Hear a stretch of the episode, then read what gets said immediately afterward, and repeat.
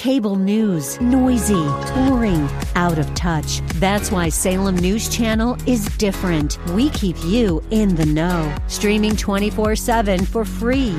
Home to the greatest collection of conservative voices like Dennis Prager, Jay Sekulow, Mike Gallagher, and more. Salem News Channel is unfiltered and unapologetic. Watch anytime, on any screen, at snc.tv and Local Now Channel 525. Now, why are we focusing on these signs of the season? I, I say for one reason, because people are paying attention right now. People want to know what does the Bible say about these things that are happening around us? In a few weeks, the interest is going to wane. The busyness of daily life is going to distract us. The urgency of the matter will dissipate. That is, at least until the next crisis erupts. Thank you for joining us on another edition of Verse by Verse with Pastor Leighton Sheely from Church of the Highlands in San Bruno. He's beginning a new study this week dealing with the signs of the times. What should we be waiting and watching for, especially as we anticipate Christ's return? You can find additional information about this message and Church of the Highlands on the web at highlands.us. In Zechariah 14:2, God says, "For I will gather all the nations against Jerusalem to battle." What nations? Well, Ezekiel names Magog, Persia, Cush, Put, and Gomer. Those nations today are called Russia, Iran, Sudan, Libya, and Turkey, respectively. Ezekiel 38 begins The word of the Lord came to me Son of man, set your face towards Gog of the land of Magog, the chief prince of Meshech and Tubal, and prophesy against him. And say, Thus says the Lord God, Behold, I am against you, O Gog, chief prince of Meshech and Tubal, and I will turn you about and put hooks into your jaws, and I will bring you out and all your army. And so the passage describes God putting a hook into the mouth of the head of the armies of Russia Magog, and dragging them into battle. So, what could this hook refer to? Well, for the first time in at least 2,500 years of recorded history, Iran or Persia and Magog or Russia have a mutual protection treaty. In fact, in recent weeks, while the negotiations were still taking place for the treaty, it was reported in the news that Russia sent Iran anti aircraft missiles while the treaty was still in the negotiation. By the way, the treaty is co signed by Russia and China, and uh, if you read it, it's largely worthless, but you probably already know that.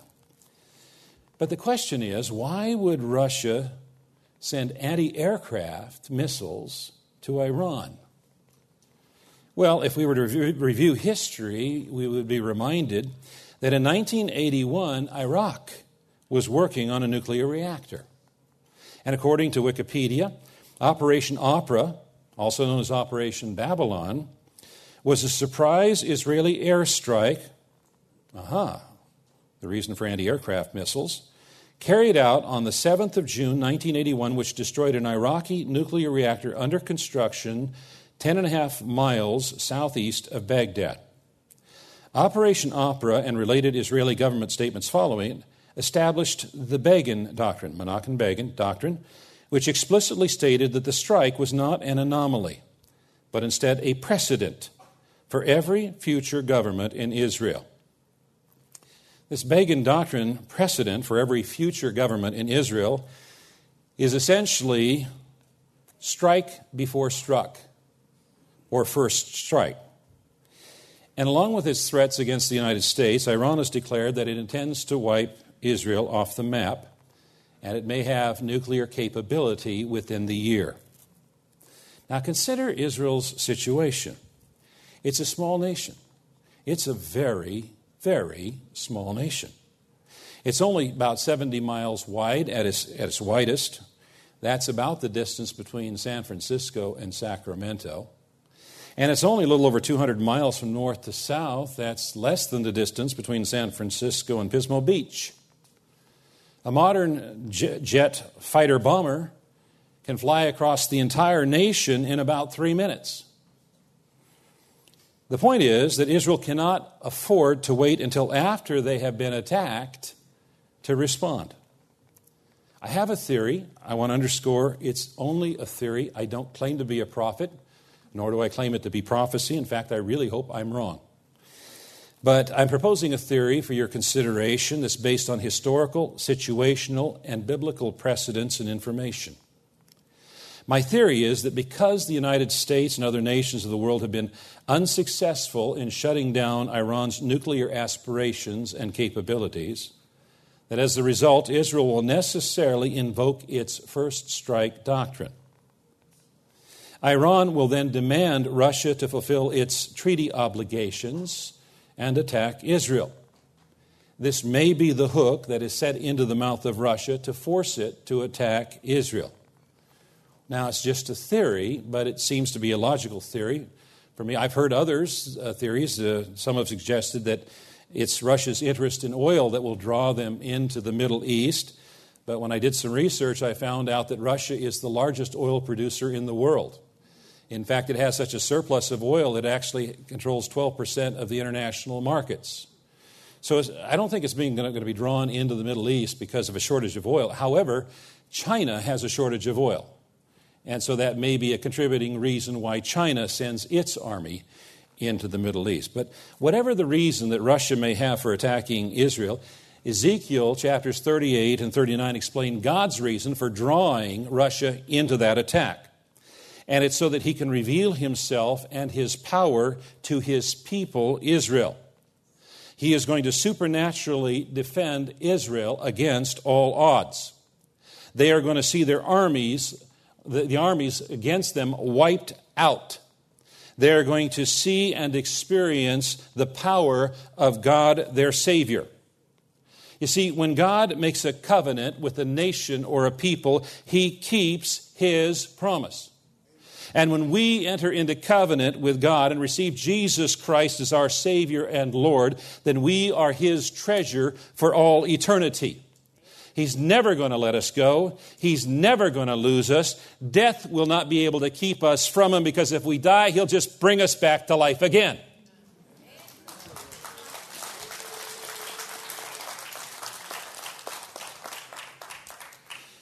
Now, why are we focusing on these signs of the season? I, I say for one reason, because people are paying attention right now. People want to know what does the Bible say about these things that are happening around us? in a few weeks, the interest is going to wane. The business, busyness of daily life is going to distract us.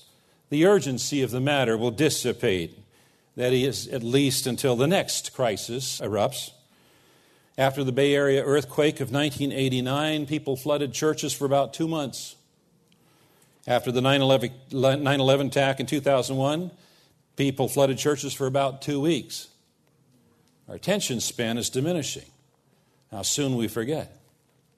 But there's an even more important reason, and that is that you need to be ready for what's to come. And that preparation can only come through prayer and meditating on the Word of God. I have only introduced a few of the signs found in Revelation. I want to encourage you to join with the Bible Study Fellowship, the BSF, when they start their classes in fall, because they're going to be, for the first time, focusing on the book of Revelation. And it's important for believers to be biblically equipped for the days before us. God's Word will be a constant source of guidance and encouragement. Now, ladies, it's going to be easy for you because BSF meets here on Monday evenings.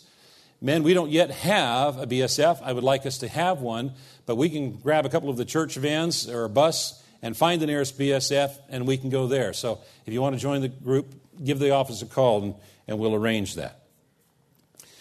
Now, the things that we see happening around us are not new. In fact, many of them are mentioned in the first 20 chapters of Genesis.